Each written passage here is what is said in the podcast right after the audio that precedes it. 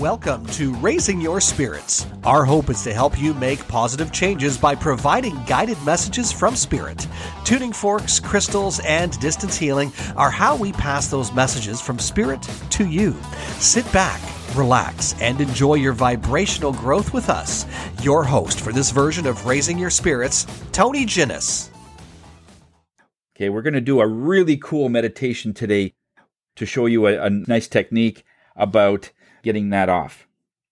My body is sweating right now because uh, the more negative energy realizes I'm telling you the code of what they are, they're, they're starting to come in. But I have enough high vibrational energy around me, and they've sort of put their wings totally around me, and I sweat like really bad because they want me to finish this and, and divulge the way they work.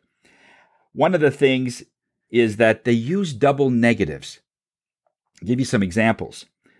A double negative is when you it confuses the mind because the mind only works in positive ways. That's your mind was created. Your mind was created to have things that you are going to do. All right? That's how your mind works. When they say things like, stop your negativity, so you won't be a pessimist. There's two negatives in there stop, and then, or you won't be, rather than saying just think positive. Right? Stay out of the dark. You will never lose that way. It sounds positive, right? But it isn't. Negative energy got in. Stay away from something so that you won't be something else. And the mind gets doesn't understand that. Rather than just stay in the light. It's very it's shorter and it's to the point. And this is the affirmations that we need to make. Most times when a coach, especially a business coach, talks to you and they're talking about, well, let's make some goals. One of the things that will be is negative energy wants you to be addicted to earthbound things money, fame, fancy cars, big house, because those things they know that once they got you, you will still be unhappy when you get all those things. The last thing they want you to do is be happy while you're on the journey of getting to all those things. Spirit says it's not a bad thing to have all those things, but it's not the goal. It's the secondary goal. Your main goal is to find ways to be happy, find ways to be connected, find ways to give love. And then those people, when they get wealthy, then they're wealthy, connected people. But you can't go there by having that kind of earthbound goals to attain something. So when they say a goal like I want to be make a million dollars or I want to be able to and then they give a whole long list of things that they want to attain. And there's nothing there that will connect them. There's no, you know, uh, looking at the goals, it's like, hey, you're going to have to spend 18 hours a day, seven days a week to accomplish this. What's happening with your family? What's happening with your friends? Are you not connecting to anybody? And we see just statistically that those that just focus on money and nothing else Many of them are divorced. They don't know their kids. They haven't been invited to their kid's wedding. And they end up at the end with all these things, yeah, but they're alone. So then, was it worth it? But then when you're looking back, you're saying, well, this was my goal. Okay. Another one as a double negative is clean up your mess, you pigs tries to tell their kids to clean up their room because it's messy. And there's two kids in a room. And they said, just clean up your mess, you pigs.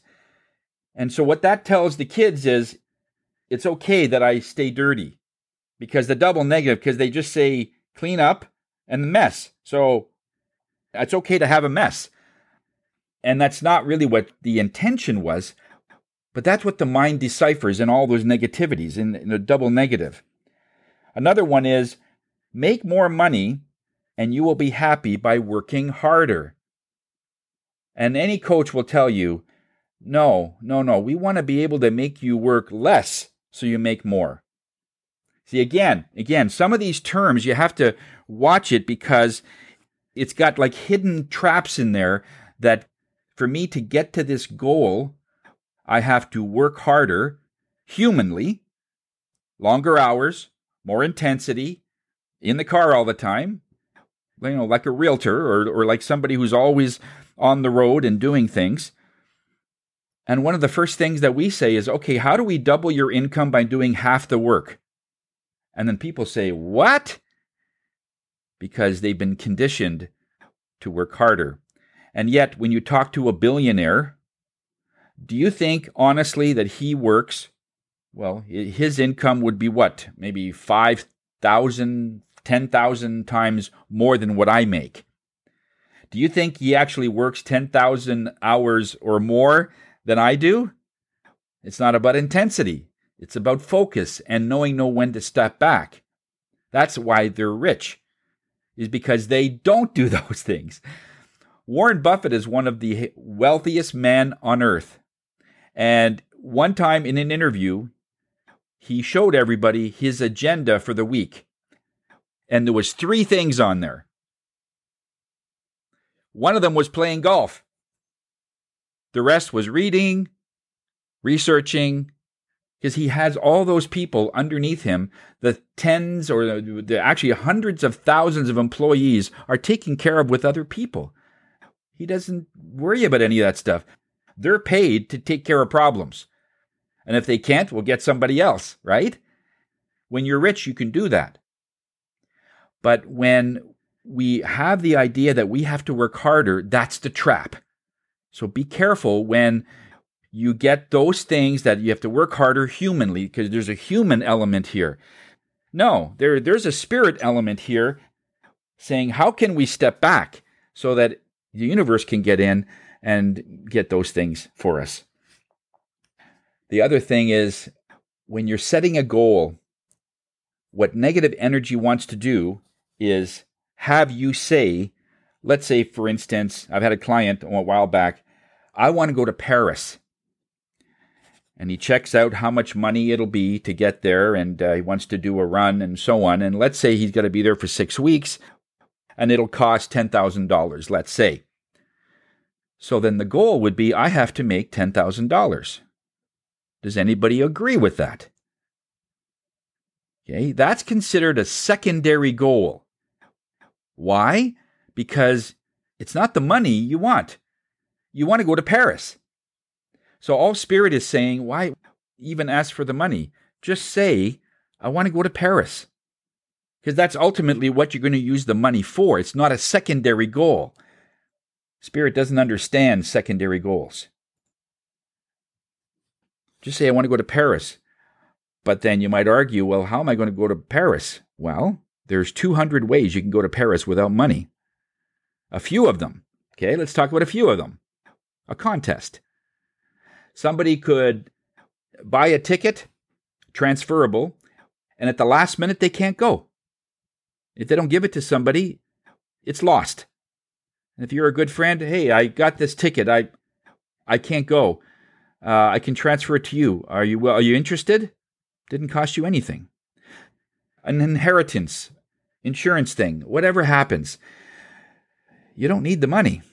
Let the way it's going to come to you be decided by those energies that if you need to be in Paris for whatever reason, whether it's a spiritual growth thing or whether it's something that you need to be there, and it's all you see is Eiffel Towers, then yeah, you could put Eiffel Towers throughout your house. I'm going to Paris. I don't know how I'm going to get there, but I'm going. When it's that strong, it's going to work. I want to move to Florida. Somebody wrote on there. And that's it. That's all you need to say is that you're going to move to Florida.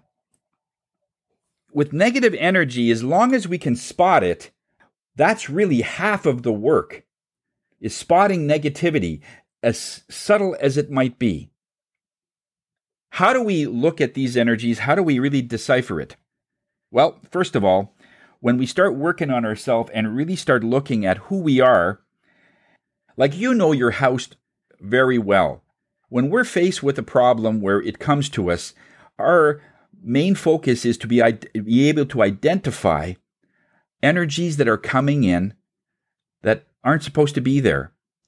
What happens if one day you come home and in the corner somewhere, a person is sitting in the corner, not saying a word?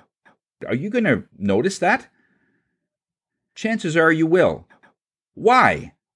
Because you know your home inside and out. You know if there's somebody there, but they don't have to say anything. What are you doing here? When we equate that to people's energy, we could have a crowd of people in your energy and you many people would never know. I'm fat, I'm too short, I'm skinny, I'm whatever. There's always something wrong with it. There, there's a crowd of people. Or I'm not enough. That's another energy when we really know ourselves, and that's where we, you know yourself, you cleaned your house from top to bottom, you know every nook and cranny of your home. By going through the same process through your energy, you'll start to see which is something that you can easily identify with. The first thing you do, as soon as you realize that something has come in, for instance, if somebody says something at a party, I always like to use this example. Somebody says something insulting or indignant or not very appropriate in a party. As soon as you acknowledge it, you can, first of all, tell the energy just in your mind, I see you. So you are acknowledging to yourself that I see this energy. The second thing is, in your mind, you can send it back and you can say, Nice try. I see you. And then to address that, you can say, Pardon me. Would you like to repeat that? So if somebody says something insulting, it's a joke. Everybody starts laughing. Oh yeah, your cooking is terrible, or you you burn everything. You all and that's another thing. When they use the word always, you always burn food. You always are late. You always are whatever it is. Negative energy loves that. Because as soon as you agree to something, like always, really, always, every single time, and we know mathematically that's impossible. Even if a person that is chronically late will be on time for one thing or something. Okay? So it's not always. Be very careful when you hear the word always. You always. So when your kids say, yeah, you always um, are, are are not doing your homework or you always never do this or that. So be careful with that. So as soon as that energy says something, and it's like they say that, okay, you burnt the food, and just say, I don't burn all the food. No, this was Cajun. It was supposed to be like this. I just didn't tell you. And as soon as you say, pardon me, they realize that that energy backs off. And then now the human is there the human realizes, okay, what just came out of my mouth? Because it is like that. Sometimes things come out of our mouth and we have no idea how. It's that energy. But we never say that it's a disrespectful person from an energy perspective. We never say that. It's a disrespectful energy that's attached to it. And when people say a person deserves a second chance, well, what that really means is that we've forgiven the energy for now. And so hopefully the next time the person, before they say something, will edit it in their editing department before they say something that might hurt somebody else. Knowing what's happening is part of it. I, I have Wayne Dyer's book here. It's, a, it's called The uh, Vibration of Intention. And on one of the pages, it just screamed out at me. I think uh, Wayne must have connected to me last night because I kept getting this book, and there was a certain part of it, and I couldn't find it for the first 10 minutes. He says there's four kinds of people that are positively and they have a high vibration.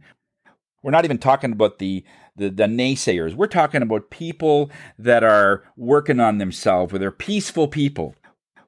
There's four kinds of people like that.